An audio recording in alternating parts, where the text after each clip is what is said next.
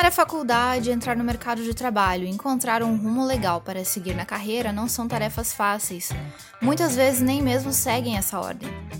Em um mundo onde dados e pessoas se cruzam o tempo todo, achar o ponto de equilíbrio pode ser a chave do sucesso. Eu sou Bruna Lago e esse é o Mescla Cast, que traz assuntos que são pauta para a indústria criativa ou que deveriam ser. Esse episódio faz parte da série Deu Certo, do portal Mescla, em que contamos histórias de alunos ou ex-alunos que criaram ou trabalham em projetos bacanas que valem a pena você conhecer melhor. Antes de entrarmos no assunto de hoje, convidamos você a conhecer outras histórias de sucesso na seção Deu Certo lá no portal Mescla. Acesse www.mescla.cc e fique por dentro de assuntos interessantes das profissões ligadas à indústria criativa.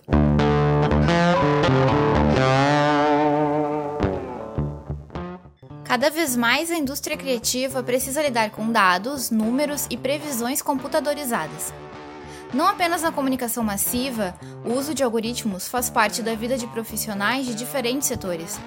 Em contrapartida, não se pode esquecer de pensar no atendimento humanizado e personalizado do cliente que busca uma ligação com as marcas que consomem. Quem vai falar um pouco com a gente sobre isso hoje é o publicitário Matheus Paguogob, atualmente analista de inovação na agência Pai em Comunicação. Ex-aluno da Unicinos, o Matheus se formou há três anos em publicidade e propaganda e, com apenas 26 anos de idade, já trabalhou na Prefeitura de Caxias do Sul e nas empresas Exum, Batuca e 8 Total Brand, atuando como atendimento ou strategic planner. Matheus, seja bem-vindo ao MesclaCast. Então, tua experiência na publicidade, ela é bem recente. Como foi o início desse processo para ti? Eu uh, comecei a trabalhar em agências de comunicação uh, em 2015.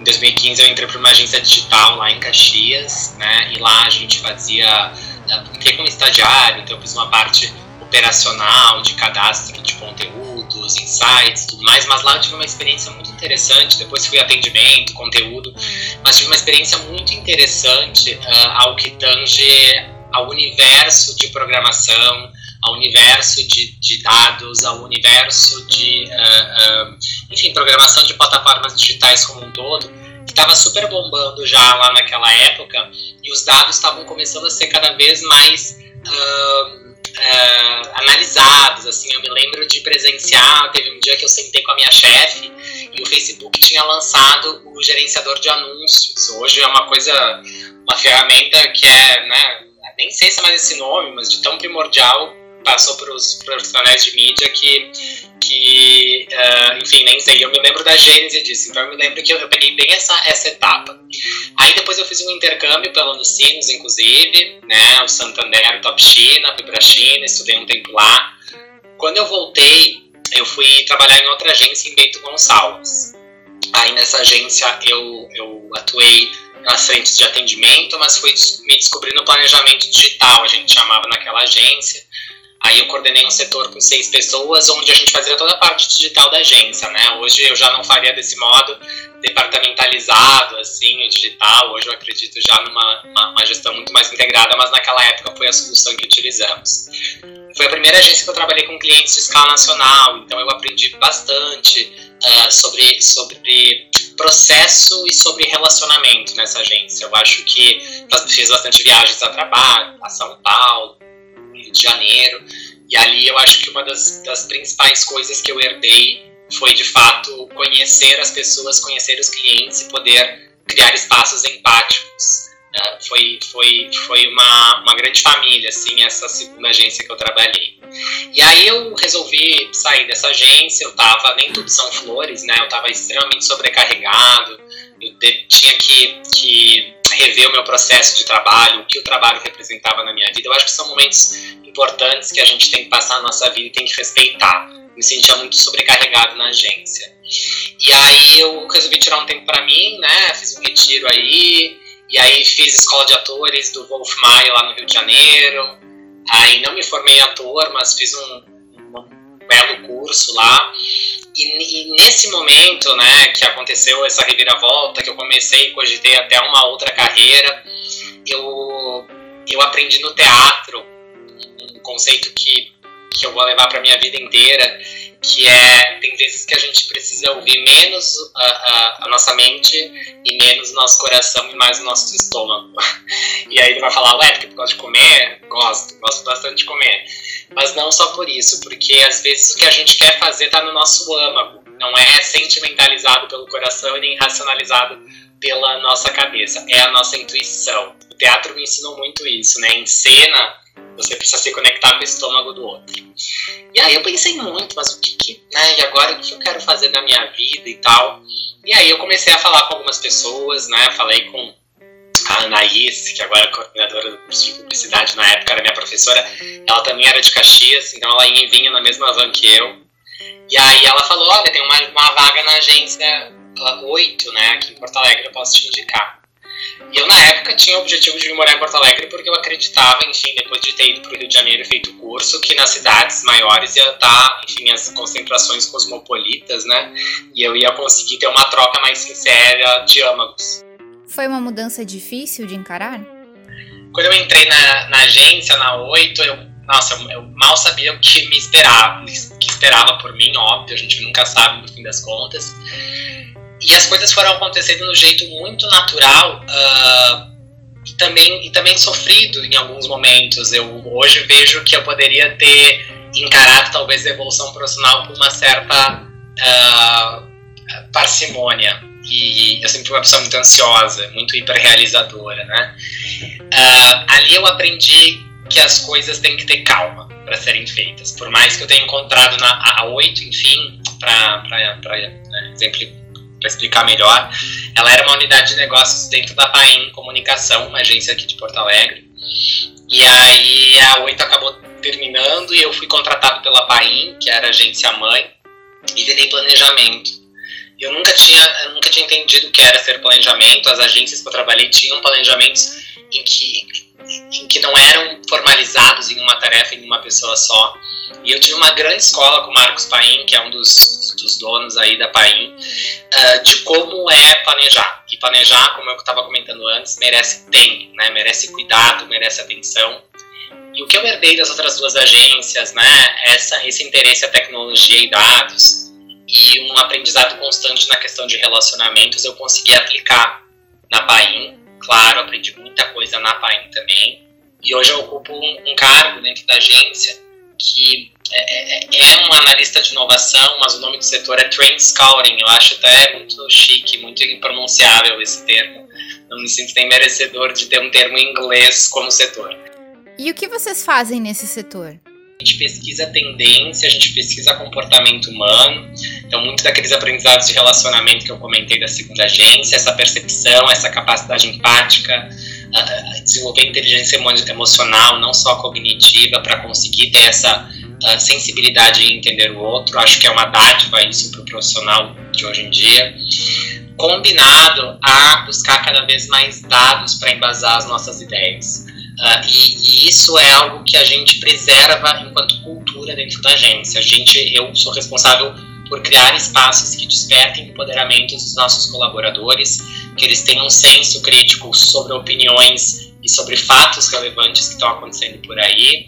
E eu consegui então juntar os aprendizados até então da minha carreira e hoje está uh, tentando, ou pelo menos conversando com pessoas para que elas possam talvez pensar de um jeito diferente do que ontem, que eu acho que esse é o maior intuito de estarmos aqui. Com essa nova atribuição, cada vez mais ligada a outras pessoas e às necessidades delas, você precisa mergulhar nesse mundo de inteligência interpessoal. Como está sendo esse processo? Eu adoro fazer essa parte, eu não sou psicólogo, mas eu é, entrei agora, no início desse ano, num, num grupo de pesquisa uh, de uma universidade, da PUC, que ele estuda, uh, uh, são estudos de desenvolvimento de carreira, e sobre, sobre o aspecto da psicologia e a gente fala muito sobre questão de saúde emocional. E eu pretendo fazer um mestrado nessa área, não tenho nada ainda encaminhado.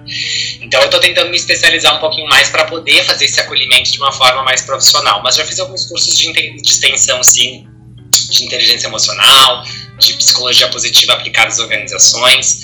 E eu sou super. A, a, a, adoro fazer isso quando há oportunidade.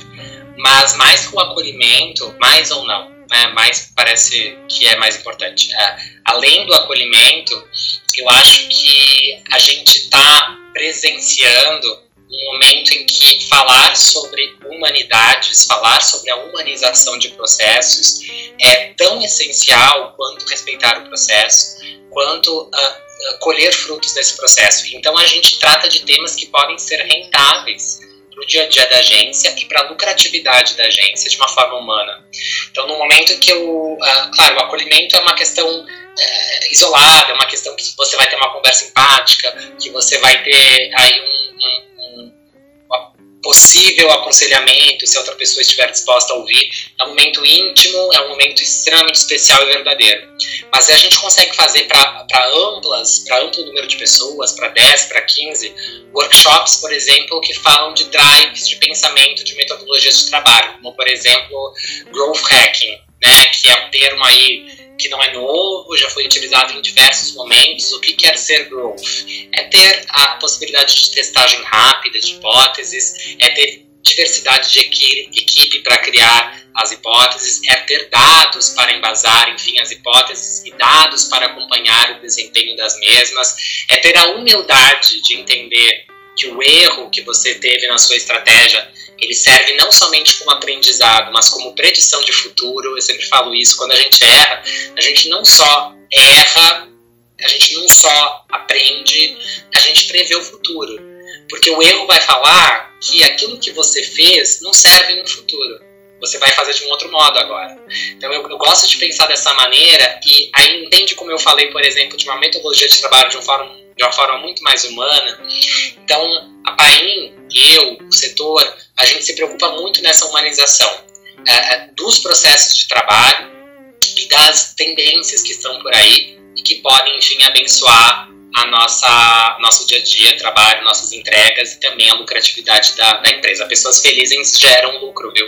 As pessoas esquecem isso, né? Mas tem até pesquisas que mostram que a ocitocina no corpo das pessoas uh, faz com que o desempenho profissional dela seja melhor no fim do mês do que pessoas que têm menos ocitocina, que é o hormônio do prazer. A publicidade evolui para acompanhar as mudanças de comportamento do consumidor.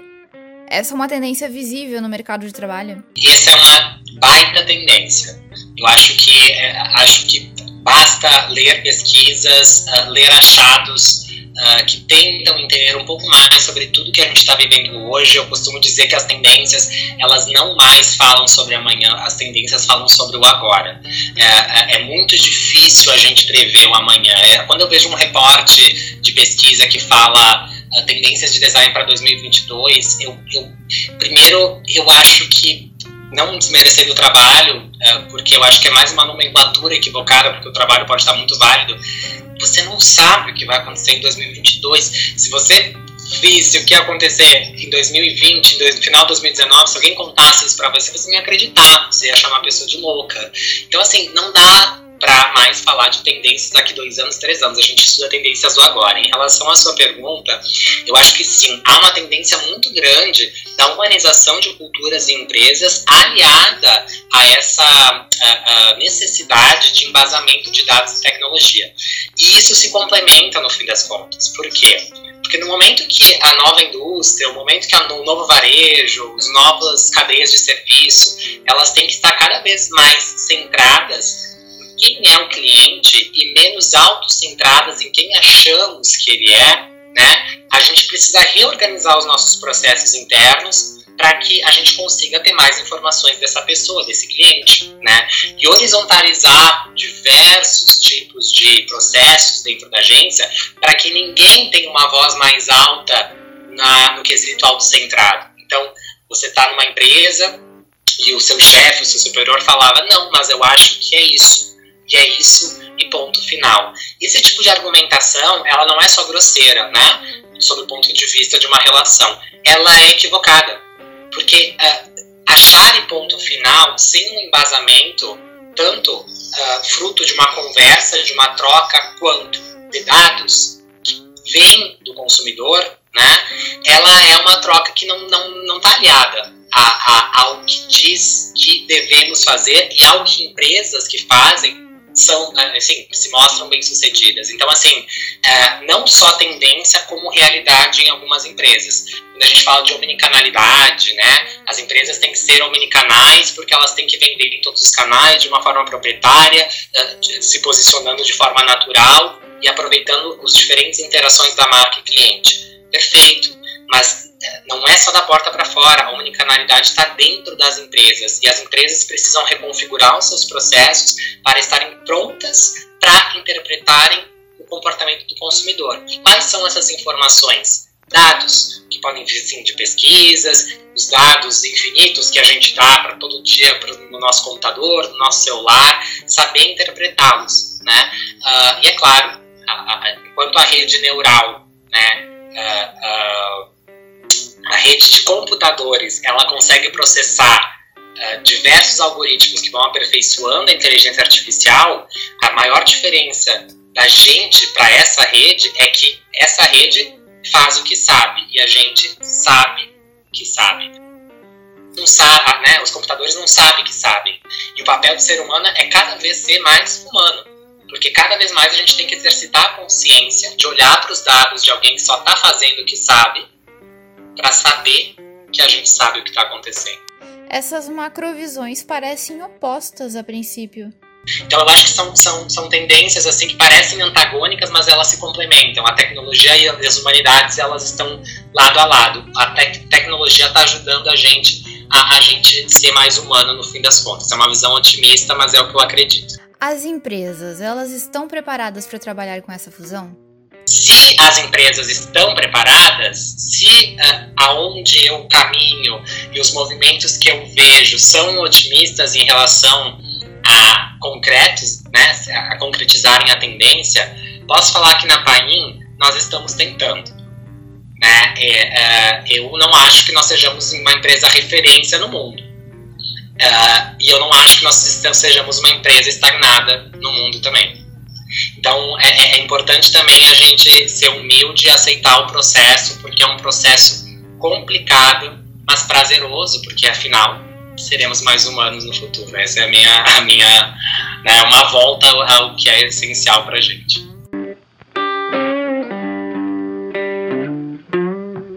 Quanto a tua experiência no início da carreira influenciou o ponto onde você se encontra agora? Eu sempre digo que foi muito bom eu começar minha carreira numa agência digital, porque eu conheci um universo de primeira, assim, que era um universo de comunicação digital e desenvolvimento, front, back, né, programação. Uma coisa que eu saí da faculdade realmente sem ter a melhor noção, um currículo de comunicação social, e eu comecei a trabalhar com essas pessoas. Então, isso foi uma base muito legal que eu tive no restante da minha jornada. E depois, na segunda agência, que eu pratiquei demais o meu relacionamento enquanto atendimento publicitário, uh, me fizeram chegar num ponto em que, claro, com muito trabalho dentro da Paim também, e uma, a Paim, uh, eu, eu, uma pessoa uma vez definiu muito bem, eu concordo com essa definição, um ex-colega meu, uh, é uma escola, a gente é, é, é, uma agência com 25 anos, né, uma agência que já atendeu diferentes clientes, e tem pessoas ali que são verdadeiras enciclopédias, assim, no sentido de conhecimento. Então, uh, que me ajudaram a chegar nessa conclusão que, enfim, hoje nós estamos trocando. E pensando no passado, que conselho daria para o Matheus do começo do curso? Eu acho que eu diria uh, calma. Eu acho que eu diria uh, não confunda se autoconhecer com só pensar em si. E para finalizar a conversa, pensando no futuro, a partir daqui, para onde pretende crescer? Olha, Bruna, vou te falar que eu nunca fui uma pessoa que, que um, fiz promessa de, de, de, final de ano. Eu, se eu fiz, eu logo que vi que eu ia cumprir. Uh, porque, é, porque eu sou, sou super assim. Eu acredito muito nos micromomentos que a gente vive, sabe? Eu, eu por exemplo, eu tenho, eu tenho meu Instagram, de vez em quando eu posto um vídeo com alguma opinião, alguma brincadeira. E eu, né, eu pensei, bah, por que eu não tento dar uma profissionalizada nisso? Por que, que eu não, não é, organizo conteúdos? E eu entendi que tem momentos que, tá, vou organizar conteúdos, mas eu vou me sentir extremamente desconfortável em ter que fazer esse conteúdo porque eu me programei. Não estou criticando quem consegue, eu acho maravilhoso. Mas eu prefiro muito ter o ímpeto de fazer um conteúdo e ir lá e fazer. Eu tenho certeza que ele vai ter uh, uma qualidade, uma sinceridade e transparência muito maior. Utilizei esse exemplo do conteúdo do Instagram porque eu levo essa metáfora, né, nas devidas proporções, eu acho que para minha vida. Eu tenho um propósito não escrito numa frase bonitinho, assim, eu acho que isso é difícil de fazer, mas um propósito claro. Eu gosto muito de trabalhar com pessoas, eu gosto muito de falar com elas, de ouvi-las, de ter opiniões a partir da opinião, opiniões delas, sintetizar isso. Eu sou apaixonado em fazer isso. E eu curto muito essa área de uh, culturas organizacionais, né? Então, por exemplo, uh, me pareceu óbvio pesquisar mais sobre isso, porque eu percebi que não tem muita gente, tem gente falando sobre isso, tem gente pesquisando sobre isso, claro, mas não tem muito conteúdo aí. Se a gente for entender o que é saúde mental no trabalho há 30 anos, era uma piada, né? Era algo que as pessoas riam. Você não tem que ter saúde mental, você tem que ter uma aposentadoria, né? Então, é, é, é, é um tema muito novo, por isso que eu pensei na pesquisa. E aí, colei nesse grupo de, de mestrado. Agora, quando eu vou começar o mestrado, se eu vou aplicar na PAIN, se eu vou aplicar em outra agência, eu vou pensar nisso se vier uma proposta e vou pensar muito bem o que, o, que a minha intuição tem para falar para mim o meu propósito. Parece um pouco abstrato, sabe? sabe? Eu não sei se talvez era a resposta que tu queria, mas eu não tenho plano nenhum. eu acho difícil, eu acho equivocado, claro, na minha realidade a, o meu plano de verdade é sair na rua sem máscara e ir para uma balada. Acho que isso aí, vou te contar que realmente acho que o único plano para 2021 é Para ler mais sobre o Matheus e saber o que anda rolando na indústria criativa, acesse o nosso portal www.mescla.cc. Acompanhe também pelas redes sociais Facebook e Instagram. Esse episódio teve produção e edição de áudio de Bruna Lago, a edição de texto é de Marcelo Garcia e a supervisão em geral de Luciana Kremer. Até a próxima!